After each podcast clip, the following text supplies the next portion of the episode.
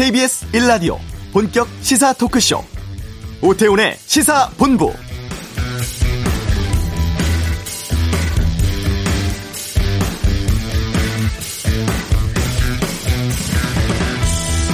영국에서 열린 G7 정상회의의 주요 의제는 팬데믹 종식을 위한 선진국들의 역할이었습니다. G7 초청국 자격으로 우린 참석했습니다만 코로나19 방역 성공 또 백신 제조 능력 등 높아진 한국의 위상을 확인한 자리였는데요. 그리고 정상회의 공동 성명에선 한반도의 완전한 비핵화와 북한의 대화 복귀를 촉구하는 내용이 채택되었습니다. 문재인 대통령 SNS를 통해서 많은 나라가 우리와의 협력을 원한다. 참으로 뿌듯한 국민들의 성취라고 소감 밝히기도 했는데요. 다음 방문지는 오스트리아 빈입니다. 130년 전 1892년 양국 수교 이후 한국 대통령이 오스트리아를 방문한 건 이번이 처음이라고 하는데 첨단 산업 분야, 코로나19 대응, 한반도 평화에 대한 지지 등에 대해서 협력할 것으로 보입니다. 오태훈의 시사본부 2부 외교전쟁에서 이번 G7 정상회의에 대해 살펴보는 시간 준비하겠습니다. 국민의힘은 전당대회에서 30대 젊은 당대표를 선택했습니다. 잠시 후 이슈에서 신임 이준석 대표 만나보는 시간 갖겠고요. 권영주의 차차차 공유 킥보드 상황 짚어보고 월요일 시사구말리 국민의힘 전당대회 또 정치권 내부는 세대교체 바람 공수처의 윤석열 전 총장 수사 착수 등 정치권 이슈에 대해서 다양한 의견 듣는 시간 준비하겠습니다. KBS 라디오 오태훈의 시사본부 지금 시작합니다.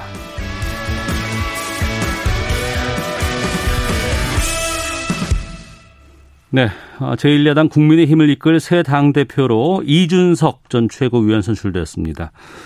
오늘 대전 현충원 참배 시작으로 공식 일정 시작했는데요. 어떤 변화의 바람 가져올지 이준석 신임 대표와 얘기 나눠보도록 하겠습니다. 전화 연결하겠습니다. 안녕하십니까? 예, 안녕하세요. 예, 우선 당선 축하드리겠습니다. 아유, 감사합니다. 예. 예. 주말 사이에 많은 변화가 있었을 것으로 보이고 또 앞으로도 큰 변화가 좀 예상되기도 합니다. 먼저 예. 당선 소감이라든가 의미부터 좀 짚어주신다면요.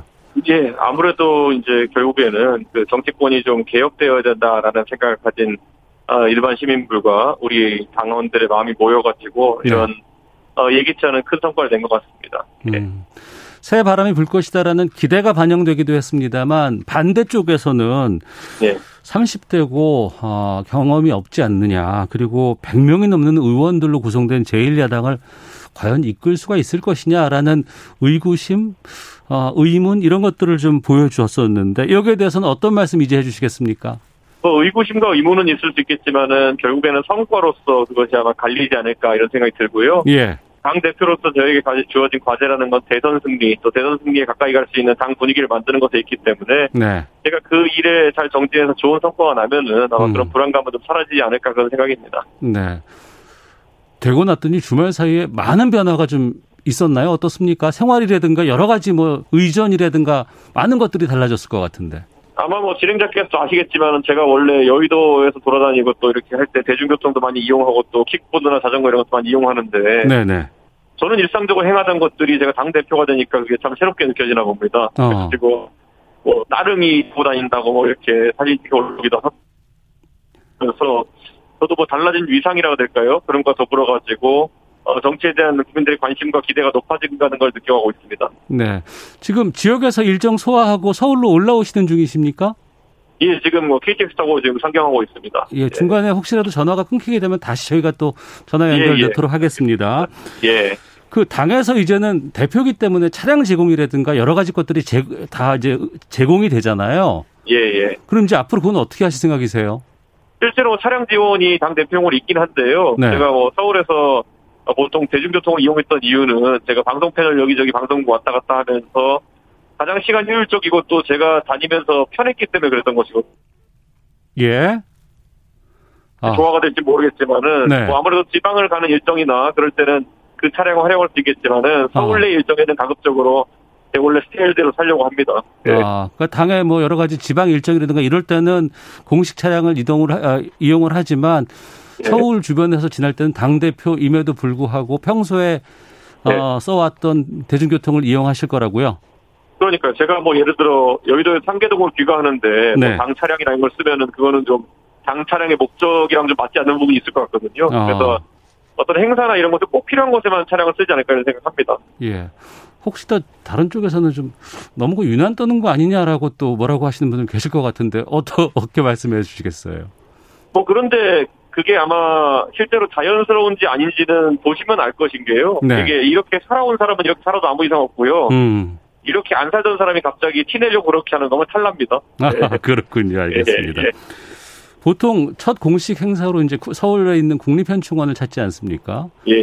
근데 오늘은 대전현충원 찾으셨어요. 아무래도 천안함 희생장병 묘역이 있기 때문이 아닌가 싶은데 어, 가 서 또 유족들도 만나셨는데 어떤 느낌 드셨는지도 좀 여쭤보겠습니다. 결국에는 동작동 현충원이 이제 조성되고 거기에 네. 우리가 이름을 알만한 뭐 전직 대통령이나 이런 분들이 많이 묻혀 계시기 때문에 정치권에서 그런 쪽을 먼저 방문하는 일정을 잡곤 하는데요. 네. 저는 대전현충원에도 보면은 그 서해 수호를 위해서 목숨 바친 장병들 그리고 음.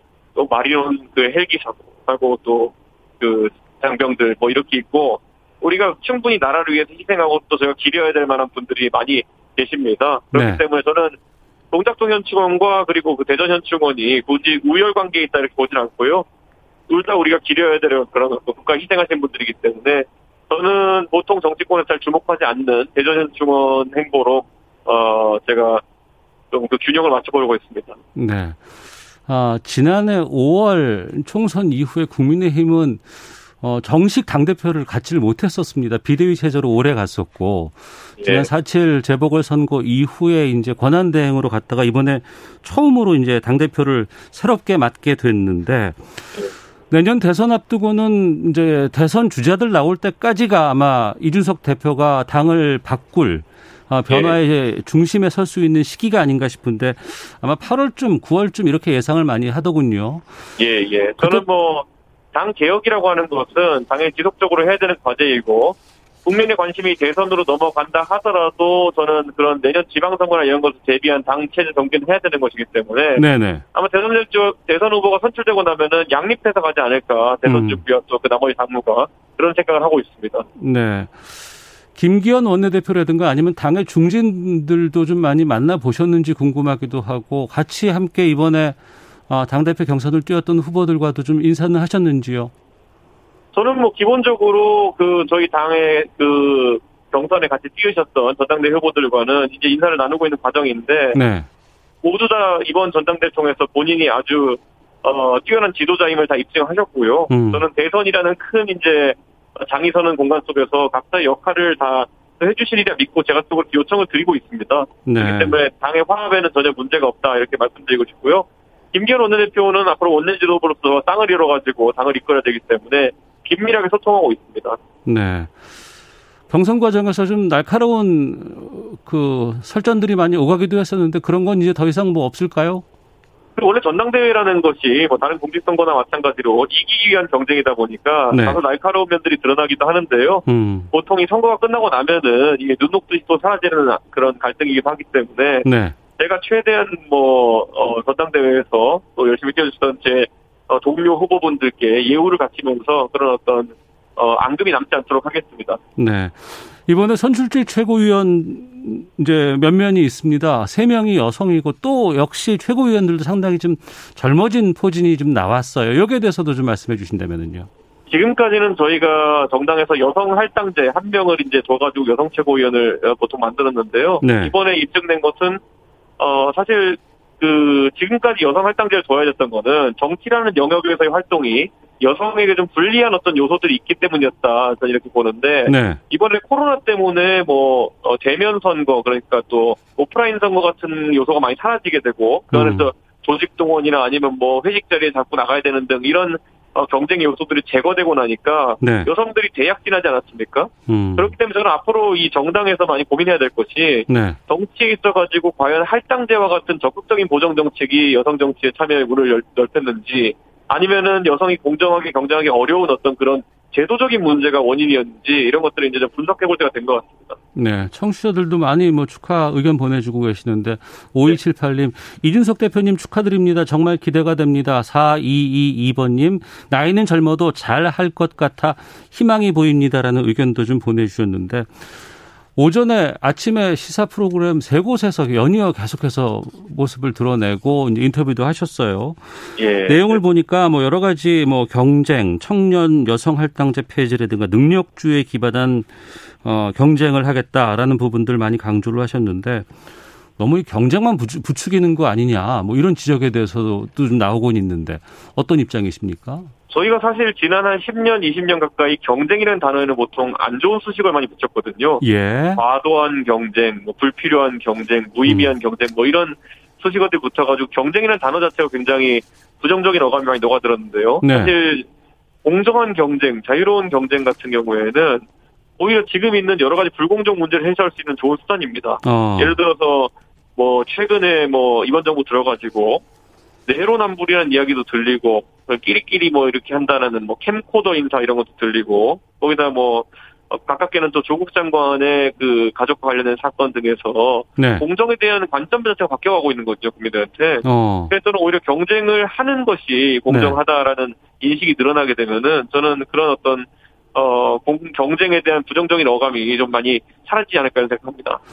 그 경쟁이라는 부분이 아, 내년 대선에서 있을 이제 당 내에 이제 어, 대선 주자들 간의 어떤 이런 그 입장들이라든가 선출 방식이라든가 여기에도 적용이 됩니까? 저는 당연히 대선 관리를 잘 하는 것이 제, 제 1책무임을 알고 있고요. 예. 제가 그 대선 관리에 있어서는 창의적으로 우리 당이 뜰 수 있는 그런 환경을 만들어야 되는 것이고 두 번째로는 어느 쪽에도 치우치지 않고 당을 대선 중에 관리해야 된다 이런 그런 어떤 부담이 있습니다. 네. 그렇기 때문에 저는 공정하고 또 전혀 치우침 없이 경선을 해낸 것이 제 생각에는 저한테 주어진 뭐 아주 어렵지만 중요한 과제라 봅니다. 네. 대선 경선 기획단 같은 것들은 준비 어떻게 하실 예정이에요? 기본적으로 대선 경선 기획단을 이제 만들어가지고 대선의 룰이나 아니면 방식, 이런 이벤트 같은 것들 정해야 되는데, 네. 지금은 우선 기본적으로 당 정비가 먼저고요. 네. 민주당이 이제 전당대가 좀 더 빨랐기 때문에 그런 정비가 빨랐던 것 같은데, 저희도 뒤처지지 않게 대선 기획단 준비해 나가도록 하겠습니다. 예. 대표 수락 연설에서 이 얘기를 하셨다고 하는데, 강경 보수층을 향해서 유승민을 품어달라는 메시지, 이건 어떤 의미입니까? 제가 유승민이라는 이름을 굳이 언급했다기보다는요. 네. 결국엔 제가 공존이라는 메시지를 냈던 것이거든요. 음. 공존이라는 거는 서로 생각이 다름을 이제 인정하고 그 다른 사람과 같이 있을 수 있다는 이야기를 하는 것인데 네. 지금 이제 그 지금까지 보수 같은 경우에는 다르면 나쁜 것이다라는 관점으로 이제 접근해 왔었어요. 음. 특히 그게 탄핵에 대한 관점이 있어가지고는 나와 입장이 다르면은 뭐 서로 죽일 듯 살려들었던 그런 적도 있었거든요. 네. 그렇기 때문에 그런 공존의 개념상에서 만약에 유승민 의원 같은 사람도 뭐 이런 탄핵에 대해 가지고 어 다른 의견을 가진 사람들이 받아들일 수 있다면은 그런 것이 윤석열 전 총장이라든지 아니면은 만철수 대표 같은 탄핵에 굉장히 강하게 찬성했던 분들에게도 저는 똑같이 적용될 수 있다 이렇게 보거든요. 네. 그렇기 때문에 그런 너그러운 마음을 통한 서로의 공존이라는 것이 우리 당의 대선 주자를 굉장히 풍성하게 만들 수 있고 굉장히 음. 좋은 분위기 만들 수 있는 첫 번째 그 단서가 된다 봅니다. 네. 내부에 계신 분들 말고 방금 말씀하셨던 윤석열 전 총장이라든가 안철수 대표와의 이 경선 관리에 대한 계획은 어떻게 세우고 계십니까? 저는 어쨌든 경선이나 이런 것에 대해 가지고 뭐 일정을 정확히 공지하고요. 네. 저희 당이 바라는 어떤 경선 방향성을 정해가지고 공지하면은 거기에 대한 참여는 개개인들이 이제 판단에 따라서 하지 않을까 이런 생각을 하고요. 네. 저희가 과거처럼 무슨 너무 너무 이제 특정 주자에게 편향된 것처럼 보이는 모습 자체가 저희가 인재표를 줄일 수 있기 때문에 어. 특히 공정에 신경 많이 쓰도록 하겠습니다. 예. 그 합당 문제에 대해서는 지난번에 속값은 넉넉히 쳐드리겠다고 말씀하신 기억이 나는데 이 합당은 예. 어떻게 지금 진행하실 계획이에요? 제가 이제 당대표가 된 뒤에 지금까지 협상을 좀 이끌어 오셨던 주호영 전 원내대표에게 네. 꽤 상세한 내용을 인수 있게 받았습니다. 어. 그렇기 때문에 저는 그런데 그 안이 참 합리적이라고 생각했고요. 예. 그 주호영 대표께서 합의하셨던 그 내용들을 기반으로 해가지고 좋은 추가적인 협상을 해가지고 국민당과 협상 완성시키도록 하겠습니다. 어, 이거는 그러면은 그 경선 기획단 출범하고 나서 경선 룰이 정해지기 전에 마무리될 수 있을까요? 아니면 그 이후까지도 계속될까요? 저는 우선 합당과 입당이라는 그런 절차가 마무리되고 나면은 저는 네. 경선 관리 내에서 충분히 괜찮은 룰을 공지할 수 있다고 봅니다. 음, 윤 전 총장한테 뭐 축하 메시지 받았다고. 예, 예. 제가 어제 아침에 이제 문자 메시지를 통해 가지고 윤 전 총장의 그 축하를 받았는데요. 네. 그 의례적인 덕담에 가까웠고 저도 이제 감사하다는 내용을 다시 어. 어, 반 어, 답장을 통해 가지고 전달했습니다. 만날 계획도 좀 있습니까? 어 저는 제가 특정 대상자나 아니면 이런 어 유력 주자에 대해 가지고 제가 만난다면은 다른 명분이 있어야 되는 것이고 제가 그분들에게 대해 가지고 어떤 특정한 유리함이나 이런 걸 제공할 수는 없기 때문에 오해 네. 사지 않도록 조심하겠습니다. 예예 예, 예. 김종인 전 위원장도 좀 메시지 주고 받으셨어요? 예. 뭐 김종인 위원장 같은 경우에도 뭐 항상 저를 10년째 많이 지켜봐주고 또 훌륭한 조언해주고 계시기 때문에 예. 저는 김종인 위원장도 앞으로 대선 과정에서 충분히 당을 도우시지 않나 이런 생각합니다. 어 오시겠답니까? 보신다는 표현이 모호한데요. 예. 이제 그분도 비대위원장을 지내셨고 그렇기 때문에 사실 저희가 모시려고 해도 모실 수 있는 자리가 몇 가지 없습니다. 어. 그렇기 때문에 이거는 충분히 다시 대선판에서 실제 저희 대선 후보가 정해지고 나면은 네. 그분의 의중과 이제 좀 결합해가지고 고민해 보도록 하겠습니다. 네. 그 국민의힘 의원들의 부동산 전수조사는 권익위 하기로 결정을 했잖아요. 예, 예. 이 부분은 아마 김기현 원내대표의 이제 뭐 역할이 중요하지 않을까 싶습니다만 나중에 권익위에서 발표가 나게 되면 그, 어, 해당되는 의원들에 대한 여러 가지 조치라든가 징계라든가 이런 부분들은 당대표 역할이 더 좀 필요하지 않을까 싶거든요. 거기에 대해서는 근데, 어떤 입장이십니까? 그런데 이번에 뭐, 그 민주당 쪽에서 그 지목된 분들만 하더라도. 네. 지금 뭐 탈당이나 이런 조치에 대해 가지고 아주 긍정적으로 받아들이고 자기가 하겠다고 하는 사람도 있지만은 또 굉장히 본인은 억울하다라고 계속 어필하는 분도 있거든요. 예, 예. 저는 그런 상황 같은 걸 보면서 민주당이 사실 가장 최적화된 해법을 내놓은 것 같지 않다. 음. 지금은 송영길 대표께서 새로 당대표 취임하셔가지고 사실 엄격주의나 아니면은 또좀 그런 걸 바탕으로 하시는 것 같은데 저는 권익이라는 기관의 조사 결과라는 것이 어느 정도 신뢰도를 가질 수 있느냐, 공정성에 대한 해지지 않을 수 있느냐 이런 것들을 좀 고민해봐야 된다고 생각합니다. 네. 그러면 권익의 결과 이후에도 이를테면 무슨 뭐 국가수사본부에 대한 조사 결과라든가 여기까지는 지켜봐야 된다는 그런 생각이시네요. 저는 기본적으로 이게 어 권익위가 내부에 수사를 할 만한 어떤 전문적인 조직이 있는 곳은 아니기 때문에 네. 단순히 서류 검토나 그리고 또 반론 기회가 잘 주어지지 않는다 그러면은 음. 저는 나중에 또 억울한 또 사람들이 생길 수 있다 이런 생각합니다. 아 알겠습니다.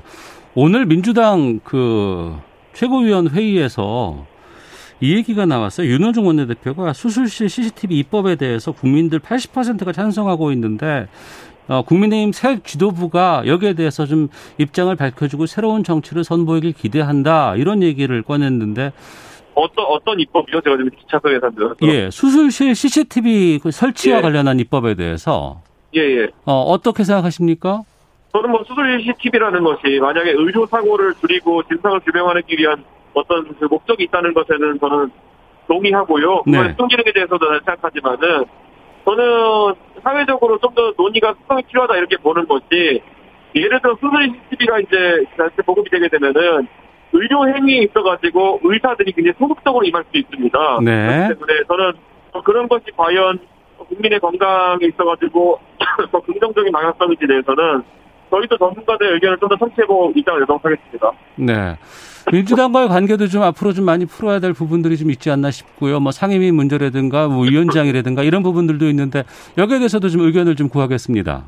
저는 뭐 송영길 대표께서 취임한 이후에 민주당이 네. 상당히 전형적인 행보들을 많이 하고 있다 이렇게 판단하는데요. 네.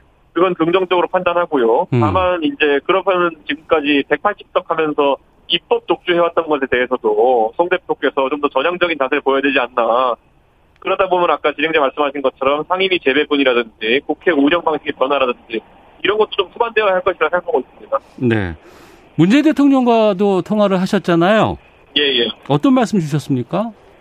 또 대통령께서는 기본적으로 축하한다는 말씀 전해주셨고요. 네. 뭐 코로나나 이런 국가적 위기에 있어가지고 야당의 협조를 구한다 이런 음. 취지로 말씀하셨는데요. 저도 당연히 그런 어떤 방역이라든지 위기 상황에 대해 가지고는 야당이 제 몫을 할 수 있도록 하겠습니다. 네.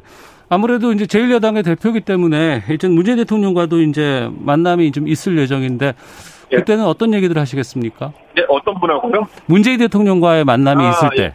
예, 아까 제가 말했던 것처럼 전화 통화에서 있었던 것처럼 네. 특정 아젠다 있어가지고 야당 역할 하겠다는 말씀 드릴 거고요. 네. 기본적으로 문재인 정부에서 지금 방향 전환을 좀 해야 될 정책 같은 것도 있습니다. 어. 예를 들어 부동산 세제 정책 같은 것들이요. 네. 그런 것에 대해 가지고 대통령께 입장 전환이나 이런 걸 좀 건의드릴 수 있는 그런 뭐 기회가 있었으면 합니다. 예.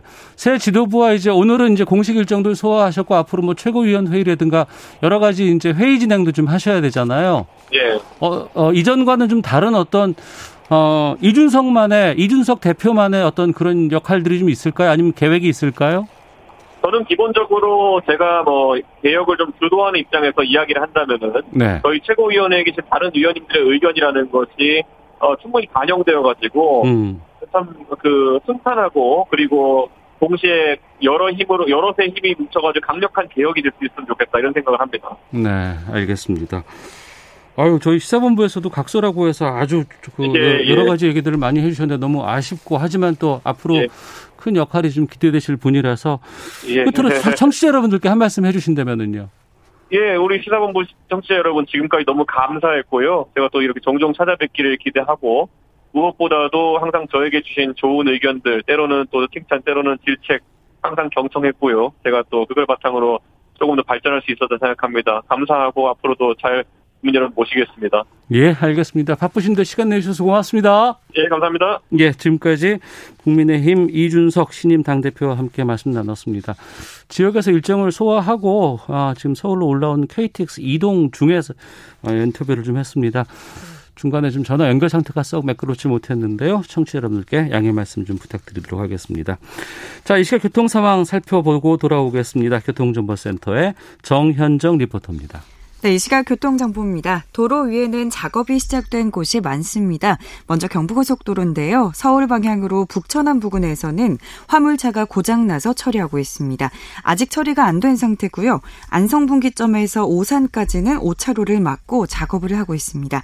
기흥 부근 1차로에서는 역시 청소 작업을 하고 있고요. 수원 부근에서는 출근길 정체가 남아 있습니다. 서울 요금소에서 양재까지는 작업을 하고 있고요. 양재에서 반포까지 6km 5km 구간 차량들 꼼짝 못하고 서 있습니다. 반대 부산 쪽인데요. 한남에서 서초까지 4km 구간 정체고요. 신갈분기점에서는 5차로에서 작업을 하고 있어서 여파로 서울 요금소에서 신갈분기점까지 6km 구간 정체입니다. 한편 경인고속도로 상황은 인천으로 가는 차들이 많은데요. 부평 부근 4차로에서는 작업을 하고 있어서 뒤쪽으로 1km 구간 정체입니다. 서해안고속도로 상황은 목포 방향입니다. 서서울 요금소 부근에 부근에서는 화물차 관련 사고가 났습니다. 당진 분기점 3차로에서는 장애물이 있으니까요. 미리 차로 변경하시기 바랍니다. 안전 운전 하시기 바랍니다. KBS 교통정보센터에서 정현정이었습니다.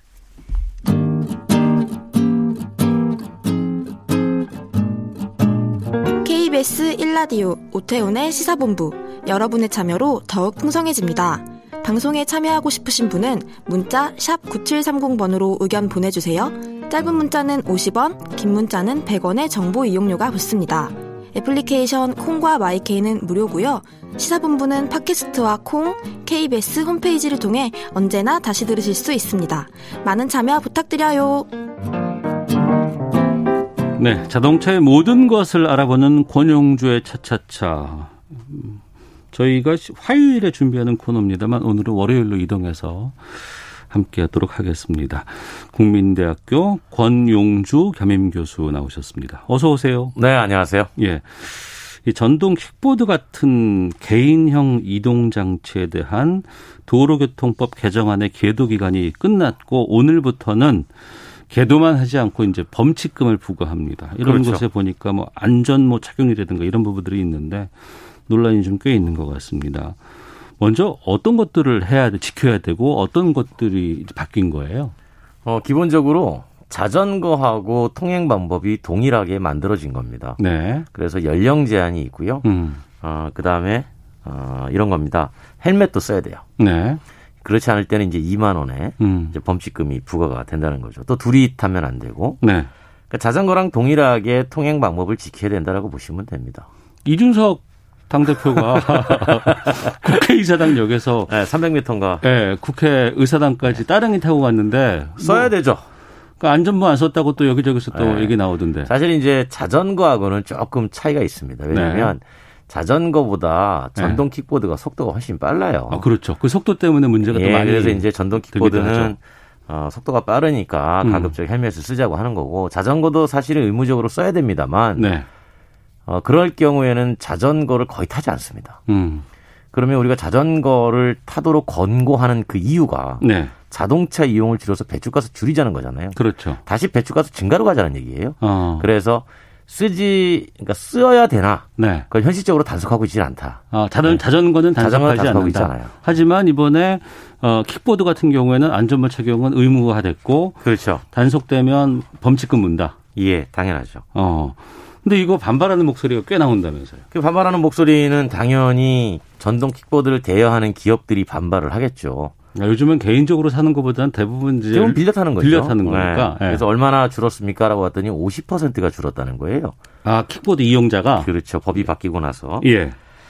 어, 그러면서 이제 하는 얘기가 산업이 너무 위축된다. 이게 4차 산업의 이른바 모빌리티 활성화 차원으로 장려가 됐던 것인데 그것 때문에 뭐 여러 가지 법도 많이 바뀌었 논란도 많았고요. 네. 그랬는데 이렇게 어, 강하게 규제를 하면 네. 어, 오히려 그 4차 산업에 위해가 된다. 어. 앞으로 나갈 수 없다라는 이유를 가지고 반발을 하고 있는데 예. 하지만 여론이 예. 그렇게 반발하는 거에 대해서 오히려 더 반발했죠. 그러니까 킥보드 장사하는 사람 입장만은 알겠지만 그렇죠. 그것만 갖고는 안 된다. 왜냐면 안전이 무엇보다도 가장 1순위이기 때문에. 그게 실제로 서울시에 최근 3년간 발생한 전동 킥보드 사고를 보면 예. 아, 모두 이제 366건이 일어났어요. 음. 지난 2018년에 57건 밖에 안 됐거든요. 네. 2019년에 117건, 어. 지난해 192건. 그러니까 해마다 증가하고 있는 겁니다. 예, 그 폭도 상당히 크네요. 근데 이제 이게 사고의 유형을 보니까 어. 자동차하고 충돌하는 경우가 많아요. 아, 위험하죠. 예, 예. 그렇죠. 어, 우리가 이제 자동차랑 충돌하면은 전동 킥보드는 아예 힘이 없는 존재여서 음. 어, 치사율이 네. 높아지게 되죠. 어. 실제로 그 자동차하고 충돌하는 경우가 전체 이제 109건 29.2%니까 네. 이제 완화합시다 다시 또는 헬멧 쓰는 거를 어 규제하지 맙시다라는 음. 기업의 목소리에 여론이 안 돼. 음. 아, 전동 킥보드는 헬멧 반드시 써야 돼. 네. 라고 하는 이제 역 여론이 형성이 된 거죠. 그러니까 어느 곳에 가더라도 그냥 내가 편할 때 그 주변에 전동 킥보드가 있으면 그걸 이용해서 목적지로 가고자 하는 게 이제 이용자들의 이제 여러 가지 행태인데. 그렇죠. 근데 거기에는 헬멧이 없잖아요. 없죠. 가지고 어. 다녀야 돼요. 그러니까 그, 그럼 그 누가 그 타겠어요? 그러니까 해외에서는 어떻게 하고 있냐면 네. 어, 전동 킥보드를 대여하는 기업이 네. 헬멧을 같이 주기도 합니다. 우리도 얼마 전에 전 자전거에서도 한번 그렇게 같이 네, 자전거를 했었잖아요. 했었는데 관리가 안 됐죠. 그 냄새 난다 남이 쓰던 걸 내가 어떻게 어, 그렇죠, 쓰느냐 그렇죠. 이런 것이 있었는데. 그러니까 이게 이렇게 나온 겁니다. 전동 킥보드를 대하는 기업이 헬멧은 쓰지 않도록 네. 완화해 줍시다라고 얘기를 했더니 음. 막상 그 회사가 해외에서 서비스를 하고 있는데 네. 거기는 헬멧을 제공하더라는 거예요. 아 그래요? 네. 아, 그런 말이 안 되지. 네. 그 이제 국내에서 헬멧 착용 규제 완화해달라고 이제 목소리를 높인 곳이 이제 주로 해외에도 같이 하고 있는 기업들인데. 네네. 네. 안전 역차별 나온 이유가 음. 호주 같은 데서는 동일 기업인데 네. 헬멧이 장착된 전동 킥보드를 공급하는 중입니다. 어, 그럼 우리도 그렇게 하면 되지 않아요? 그렇죠. 어. 그런데 한국에서는 헬멧을 갖추지 말자라고 하는 건 이게 심지어 그 프랑스 같은 경우에는요. 네. 그 킥보드 대업체가 아, 자발적으로 헬멧을 장착된 전동 킥보드를 내놓고요. 어. 유럽 전역에 공급을 해줬습니다. 아, 킥보드 자체 헬멧이 네. 다 달려, 달려 있어요. 있어요. 어. 그 그런 거 만들어서 해주면 되지. 그렇죠, 그렇죠. 우리는 왜 안 해주지? 그러면서 어. 헬멧을 쓰지 않으면은 또는 헬멧을 강제하면 이용률이 너무 떨어져서 어, 기업이 어렵다. 4차 산업 발전에 저해가 된다라는 논리가 맞나? 음. 라는 비판들이 나오게 된 겁니다. 네. 그러면은 그 공유 킥보드 업체들은 어떻게 바꾸자는 거예요? 그 안전성을 담보하기 위해서. 일단 그 최고 속도를 네. 시속 25km로 제한이 돼 있는데 예. 이걸 20km로 낮출게요. 아 스스로? 그렇죠. 네, 네.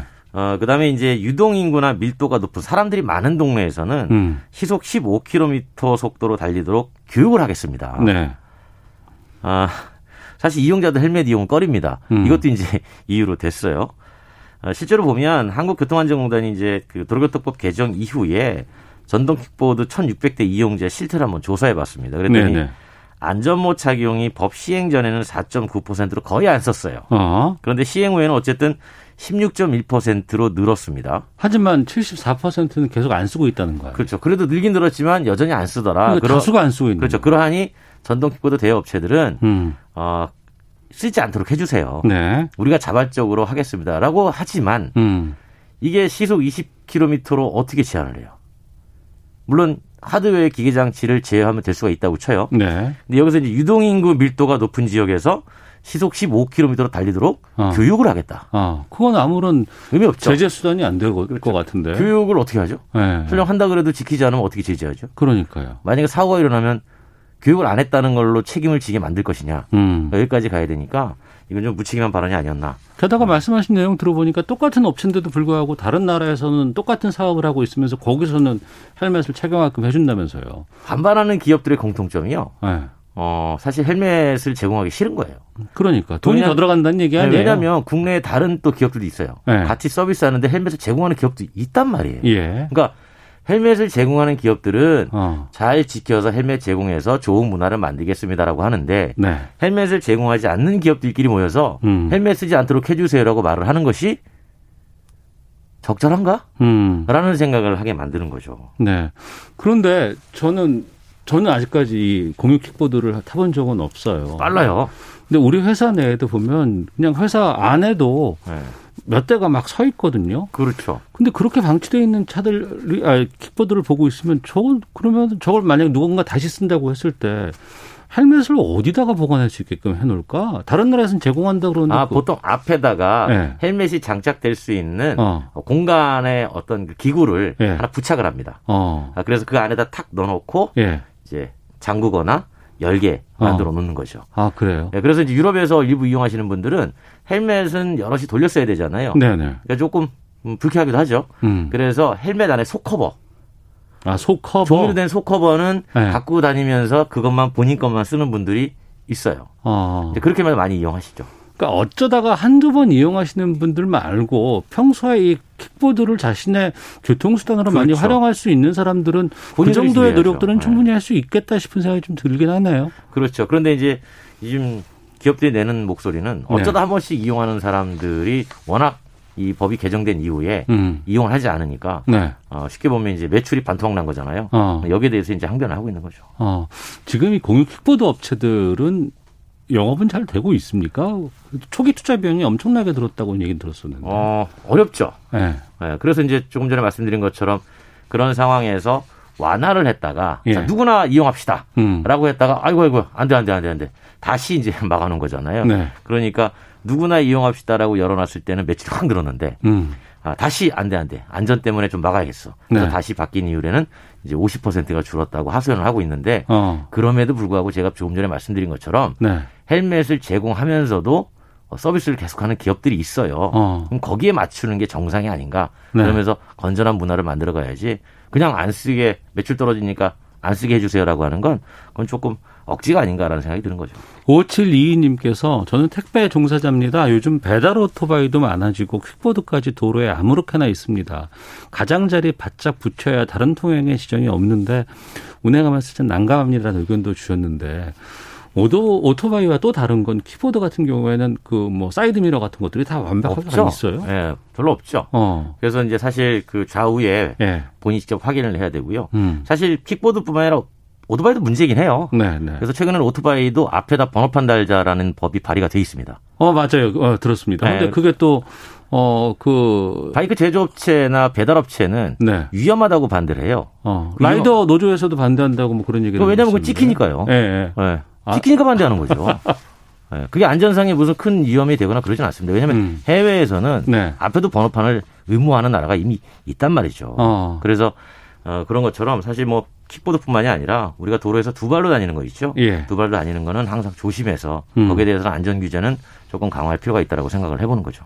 그리고 자전거와 킥보드는 확실히 차이가 나는 게 자전거는 그 앉아 있는 모양새가 그 아무래도 그 도로에서 일반 걷, 걷고 걸어 다니는 분들과 차이가 있는데 킥보드는 서서 타니까 어떨 때는 이렇게 보고 있으면 저 그냥 다니는 분들이 혼동될 때도 많이 있거든요. 그러니까 이제 그 킥보드는 조정할 수 있는 게 오로지 손으로만 조절을 하잖아요. 네. 자전거는 다리로도 조절을 그렇죠, 하잖아요. 그렇죠. 속도라든가. 네. 그러니까 어, 두 가지로 조절하는 게 조절 능력이 자전거가 킥보드보다는 더 우위에 있다고 봐야죠. 어, 알겠습니다.